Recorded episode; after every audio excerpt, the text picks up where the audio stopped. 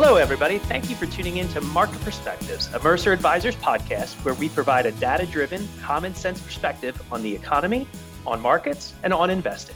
I'm John Walker, Regional Vice President with Mercer Advisors, and I'm co hosting today with Don Calcagni, Chief Investment Officer at Mercer Advisors. Don, thanks so much for joining me. I'm looking forward to this. It's going to be fun.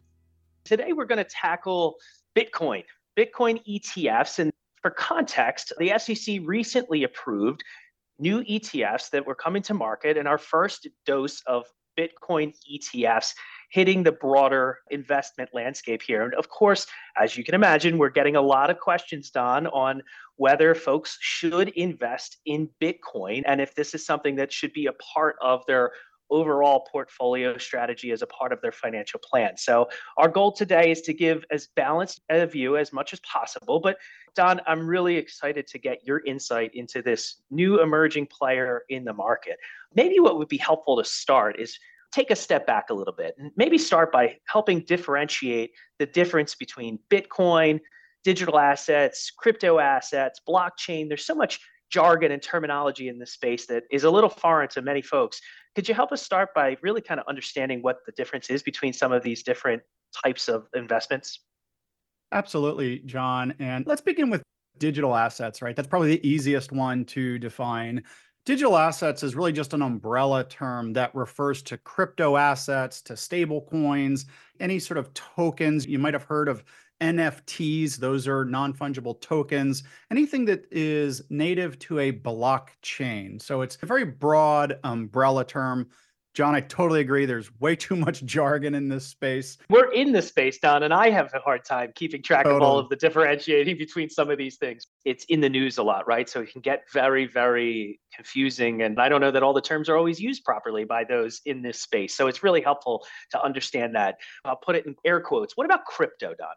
So, crypto assets really refers to what we call digitally native assets that are issued using a blockchain. These are assets that utilize cryptography, peer to peer computer networks, and what we refer to as a public ledger. This is a digital ledger that the network uses to regulate, to limit, for example, the generation of new units, in this case, perhaps Bitcoin. That ledger is also used to verify transactions between two parties who perhaps are exchanging assets using this particular cryptocurrency. It's really meant to be a secure record of ownership such that you do not have to rely on a third party intermediary. And one of the things we'll discuss here, John, is that proponents of cryptocurrencies will argue that this is a good thing, the lack of an intermediary. And we can explore the pros and cons perhaps to that argument. But that's what crypto assets are. I do think it's important that we define blockchain, right? Blockchain is the one common denominator that these assets have in common. And this term is thrown around a little bit haphazardly. And I would argue that many of the folks who are using this terminology don't actually understand it.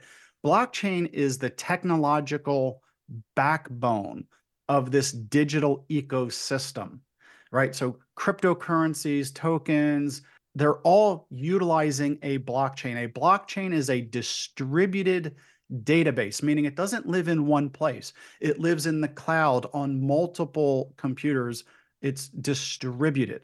It's shared amongst the nodes of the network all the different computers that are on that network are really the record of the blockchain. That is the blockchain.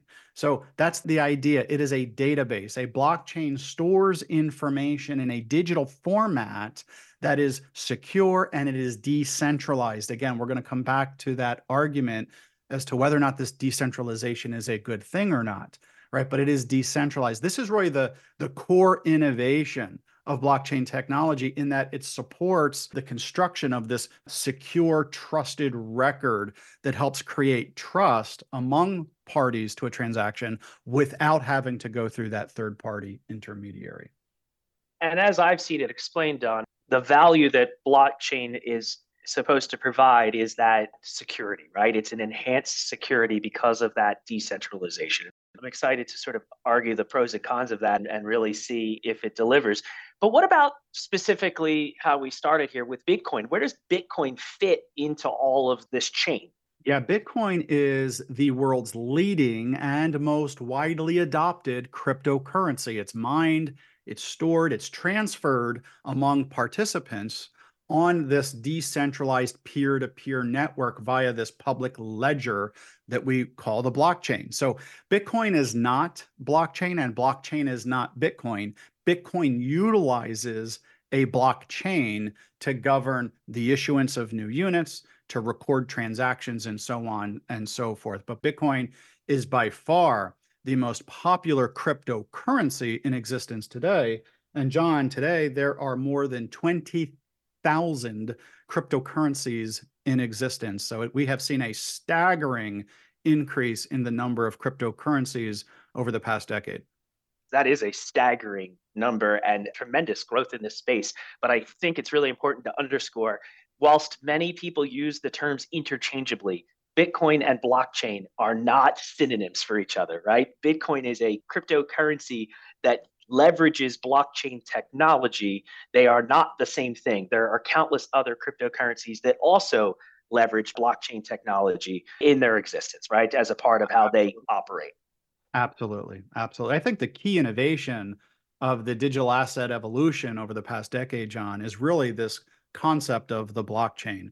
And today, many financial institutions, many central banks around the world are already using blockchain technology to create, to enable more secure financial transactions for consumers. So it's become widely adopted, not just by Bitcoin and other cryptocurrencies, but by existing legacy financial institutions. Yeah, and I think there's a business case being made for how blockchain can be leveraged in far greater depth than it is currently, right? And so, Don, I guess that leads us to sort of our next question that we get, right? Which is how does one assess whether investing in Bitcoin is a good idea for you, right? Is there a business case to be made for leveraging crypto assets more broadly? How would you address that? I think that's one of the most important questions, right? Anytime you're evaluating an investment, John, is you have to understand what is the business case for this particular business? What specific problems does the business solve for consumers? To be very granular, why exactly should we give up, exchange, transfer our hard earned US dollars for these units of a cryptocurrency? Why should we do that? And so I think the first argument, John, that I hear is that it's highly secure. And we just spent some time discussing the security that the blockchain offers. And I think there's some legitimacy to that, right? We live in a world where digital security is absolutely paramount. And I do think that there is a strong claim to be made. I'm not an expert in coding or cybersecurity. From what I understand from consultants that we've worked with, that blockchain technology is a significant advancement in security. Now, to be fair, I do think if we look at the other side of this argument for a moment, I think that claim is perhaps overstated, right? So to be fair, if we actually look at the data just in December, just last year, North Korean hackers stole about $3 billion over the past six years, right? So through the end of December, if we look back six years, right? The North Koreans, right? This is not the world's most technologically advanced society. They have managed to steal $3 billion worth of cryptocurrencies over the past six years. For context, Don, if we offered to the families that we work with that we were interested in investing in ABC Bank, and, and it became apparent that ABC Bank had lost $3 billion to hackers over the last decade, I feel like there'd be some skepticism from those clients saying, maybe this is not the right fit for me it's important to look at both sides of this coin to say there are proponents who say this is incredibly secure, and then there's real data that says yes, and it is still not completely safe, right? Like anything. There has been very high profile breakdowns in the encryption that have led to theft. Exactly, John. Let me give you a few more data points, right? Since July of 2011, we have seen over 800 recorded thefts of Bitcoin, totaling almost $50 billion US dollars worth of Bitcoin. So think about that over the past, let's call it 12, 13 years, we have seen $50 billion worth of Bitcoin has been stolen. That represents about 6% of all Bitcoins in existence. And so let's turn that on its head. If 6% of all US dollars were stolen, I think to your point, that would give us a lot of pause with respect to investing our wealth in a given currency, given the level of theft that is so rampant. And John, to take it one step further, there's no insurance for Bitcoin. Yeah. Right. Think of, you know, we have the Federal Deposit Insurance Corporation, right? Many custodians like Schwab and Fidelity, they carry additional excess liability insurance policies to protect depositors' accounts, to protect our IRAs, our 401ks, our investment accounts. We don't have that with Bitcoin. And I think evidence of that is the failure, the collapse of the FTX crypto exchange in late 2022. I think that's really important to underscore too, right? Many of the institutions that we're familiar with, the banks that house our deposits, the custodians that we might use to manage our investments, there are protections in place for you as the consumer that don't exist in this marketplace, right? And I know we're not here to peddle fear, Don, but it really is important that we give a pretty candid assessment of this claim that there is greater security available here. There could be, and there's a good case to be made for that, but it's right to be healthily skeptical a little bit. Part of that value that cryptocurrencies also provide, and I know we mentioned this earlier, is that this concept of being decentralized, that there's no need for an intermediary. How do you assess that claim? What does that really mean for consumers? First off, to argue that this is a good thing implies that centralization is a bad thing.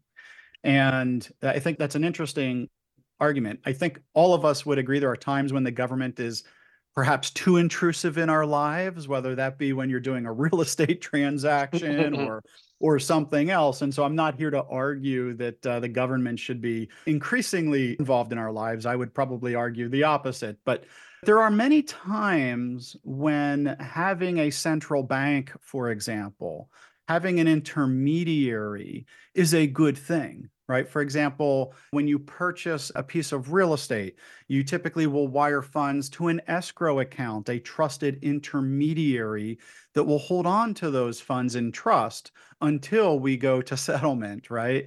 So there are times when I would argue it's a good thing. We want the central bank to manage the economy. We want the central bank to ensure that the monetary base is healthy and secure for all of us across the economy. So, again, I'm not really sure that this is a feature of Bitcoin or any cryptocurrency that I think is a good thing. I think this is probably a good thing for certainly groups that are involved in more nefarious activities, perhaps, and they want to escape the discerning eye of government and regulators. But I think for those of us who are buying real estate and making significant transactions and live our lives in a specific currency, that having some intermediaries and having government oversight, I would argue, I would, I would think that's actually a good thing.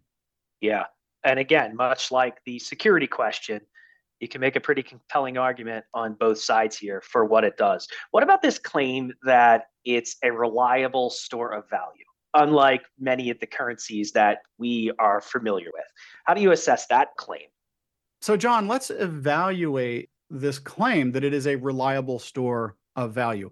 Let's just look at the US dollar. We know we've seen some inflation in the US dollar here over the past couple of years. We've all witnessed that, right? So, our dollars have been devalued a little bit over the past couple of years.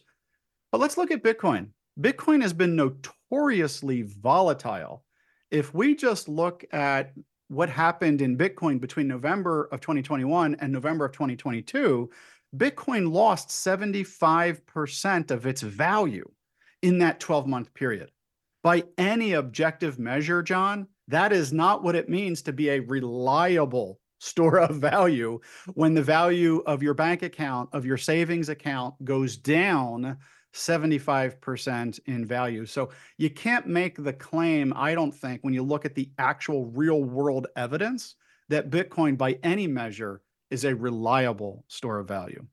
Right. Anything where through no control of your own, right, in something that's supposed to be a safe place to store your assets that would either increase or decrease that significantly, it's a pretty tough business case to make to say that's a reliable store of value. But there are proponents of Bitcoin and crypto that say it has other value in the banking space beyond just that, right? That it helps those folks today who are maybe unbanked uh, in the current economic landscape we're in. I think this is probably one of the stronger arguments, right? I've, I've traveled extensively throughout the developing world where financial institutions are less established and it is harder for the world's poor to work with financial institutions. And so it's harder for them to open accounts. It's harder for them to transfer money back home to support loved ones. And so I think this is an interesting use case for crypto assets broadly. For example, if you go to sub Saharan Africa or if you go to Central America, everybody seems to have a smartphone. Despite their high expense everybody seems to have a smartphone. And so what that means is these folks conceivably could have a digital wallet. They could actually own digital assets. They could own bitcoin and they could transact using bitcoins and not have to open a financial account at a financial institution. So i think it's an interesting argument. It certainly is, but I will play devil's advocate here and say, as someone who began his career in the financial services industry working in banks, there is a part of the banking industry that is also there to protect the consumer and to protect from illicit activities. And if I'm hearing you correctly, while it does increase access, there really is no regulatory environment to ensure that the management of this cryptocurrency is prohibiting some of those illicit activities. Is that a fair characterization? Yeah, I think it is. And I think this is one of the tragedies that impacts the world's poor more than others. And that is they are easily taken advantage of by financial institutions, by more nefarious actors. And so, for example, let's just say you have a digital wallet on your phone and that's where you hold your Bitcoin assets. What happens if you lose your phone? What happens if you lose your password to your digital wallet? What happens if perhaps you are forced to transfer those digital Bitcoin dollars to somebody else? And so you're right. I think not having that centralized government oversight, I do think opens up the world's poor to be a target for those who would look to abscond with their wealth that is a really tough pill to swallow, right? When you talk about assessing this and its value. What about the other part of this accessibility? Is that many proponents argue that it's a more efficient form of payments because it brings down transaction costs, or to your point, it's more available globally. How do you assess that claim that it's more efficient as a vehicle for payment? I hear this all the time. Uh, candidly, I think this argument could not be more wrong. And the reason I say that, if you just look at what it costs to transfer your US dollars into Bitcoin or from Bitcoin into US dollars, John, you're going to pay a pretty hefty transaction charge. Just this morning, I was looking at the fee grid to do that. I personally do not own Bitcoin, but I was just curious what would the transaction charge be? It starts at 3%. Everywhere I was looking, it starts at 3% that's pretty significant, right? To give up 3% of your wealth just to transfer it into a different currency is pretty significant. To take it a step further, if you are a US citizen and you own Bitcoin and you decide to transfer that Bitcoin into US dollars, John, there's another very significant transaction cost called a capital gains tax that you will have to pay to the Internal oh. Revenue Service, right? Because that is a taxable transaction, right? There's no tax, no capital gains tax when I simply use my US dollars.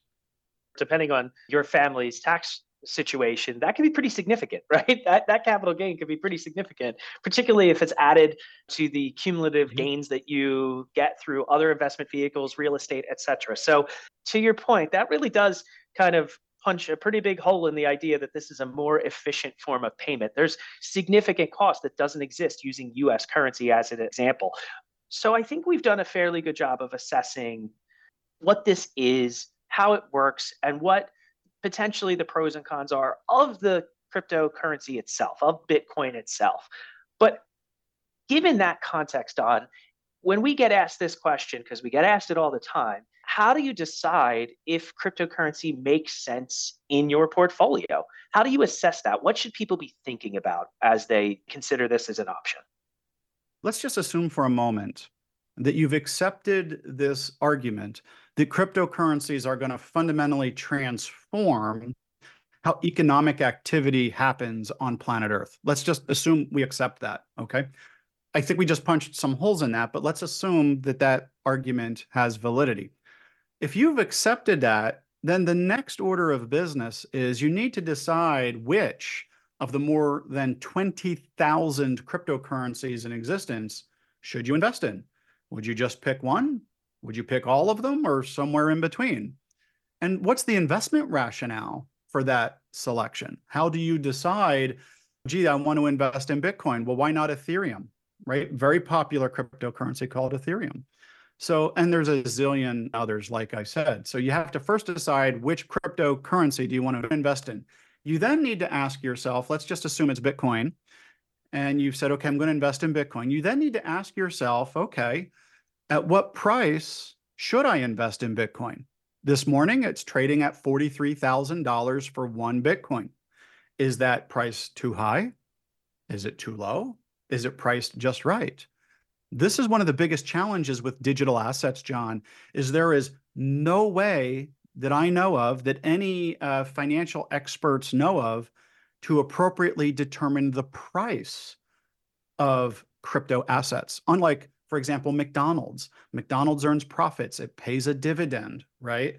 We know what McDonald's market share is. We don't have that information for Bitcoin. Bitcoin does not pay a dividend, right? You're not going to earn 5% on your Bitcoin right now like you will if you were to buy short-term US treasury bonds using your US dollars, right?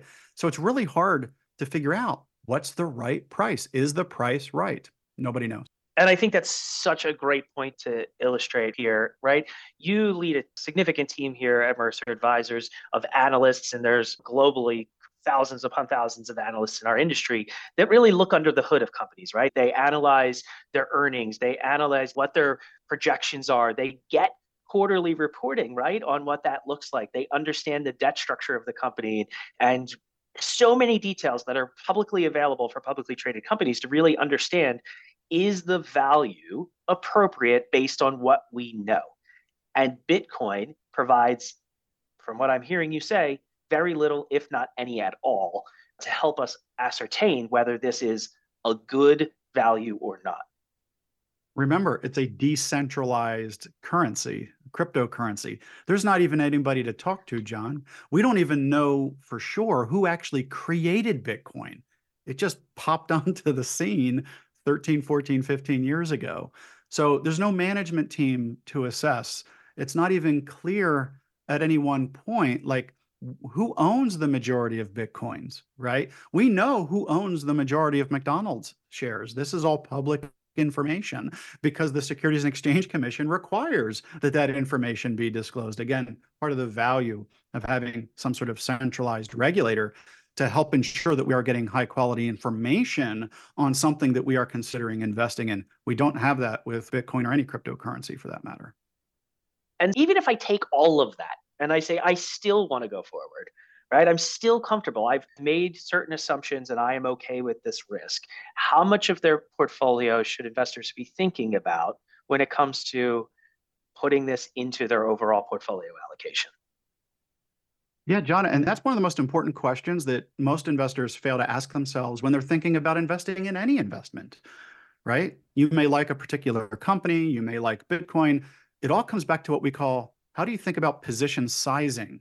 How much of your portfolio would you allocate to it? And so let's just look at Bitcoin as if it were a company, for example. All the Bitcoins in existence today are worth about 800 billion in the S&P 500 index. It would rank just above Tesla and so if you were to build a portfolio and you were to weight Bitcoin just as you would any other US stock in your portfolio, it means that you'd probably have about 1.5% of your portfolio in Bitcoin. But that's if you only had a US based portfolio. If you had a global portfolio, it would be about half of that. So let's say three quarters of 1% would be the appropriate amount that you would put in Bitcoin if we were looking at Bitcoin as if it were a stock, a global stock or a US stock. And I think for those folks listening, Don, they might be shocked to think of it in that regard, or might say, I think I have a fair bit more of that in my portfolio. Less than 1% is likely not how many people are allocated today. But I think it is in part because it's not viewed maybe in the same regard as other investments are through the lens that we view investments. So, Don, we share a lot around how Mercer Advisors approaches things and how it's predicated on a really cogent financial plan and how we take our fiduciary oath to our clients incredibly seriously, right? It is a commitment that we are going to put their interests before our own. So, with that as the lens that we're viewing Bitcoin and other currencies, how do you and our investment team assess this as a part of a portfolio? I think it's important for our listeners to understand that as a fiduciary, we are trusted stewards of our clients' wealth. And what that means is that we have a very, very high standard that all investments have to meet before we seriously consider including them in a portfolio. And one of the most foundational fiduciary requirements, John, for any investment is to recommend only those investments where our clients have crystal clear, ironclad investor protections, right? You need to be able to enforce your claims of ownership in a court of law. If you own stock in McDonald's, if you own bonds issued by Ford Motor Company, you have a legal claim on the assets of those companies.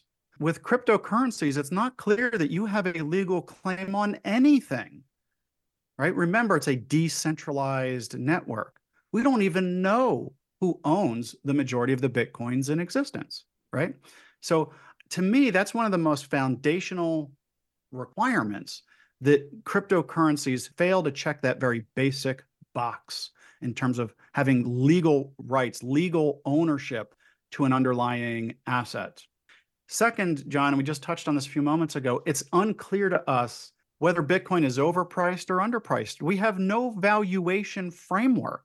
Bitcoin does not pay a dividend. It doesn't pay an interest rate. It doesn't earn revenue like McDonald's or Ford Motor Company or any other company that we might consider owning. So without that information, John, without having clear investor protections, without having a clear framework that we can use to put a price on the asset, in our view, it doesn't meet some of the most basic requirements for inclusion in a client's portfolio. So for those reasons, we're out.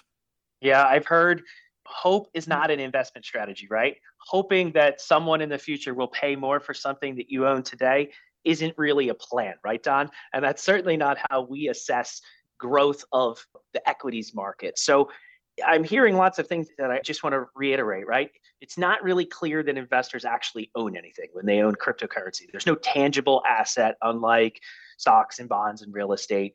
There's no delineated, legal, clear investor protections in place if you own this. And it's really unclear how it's valued. So bring it home for us, Don. What is the overall assessment of this as a place in your portfolio for us today at Mercer Advisors?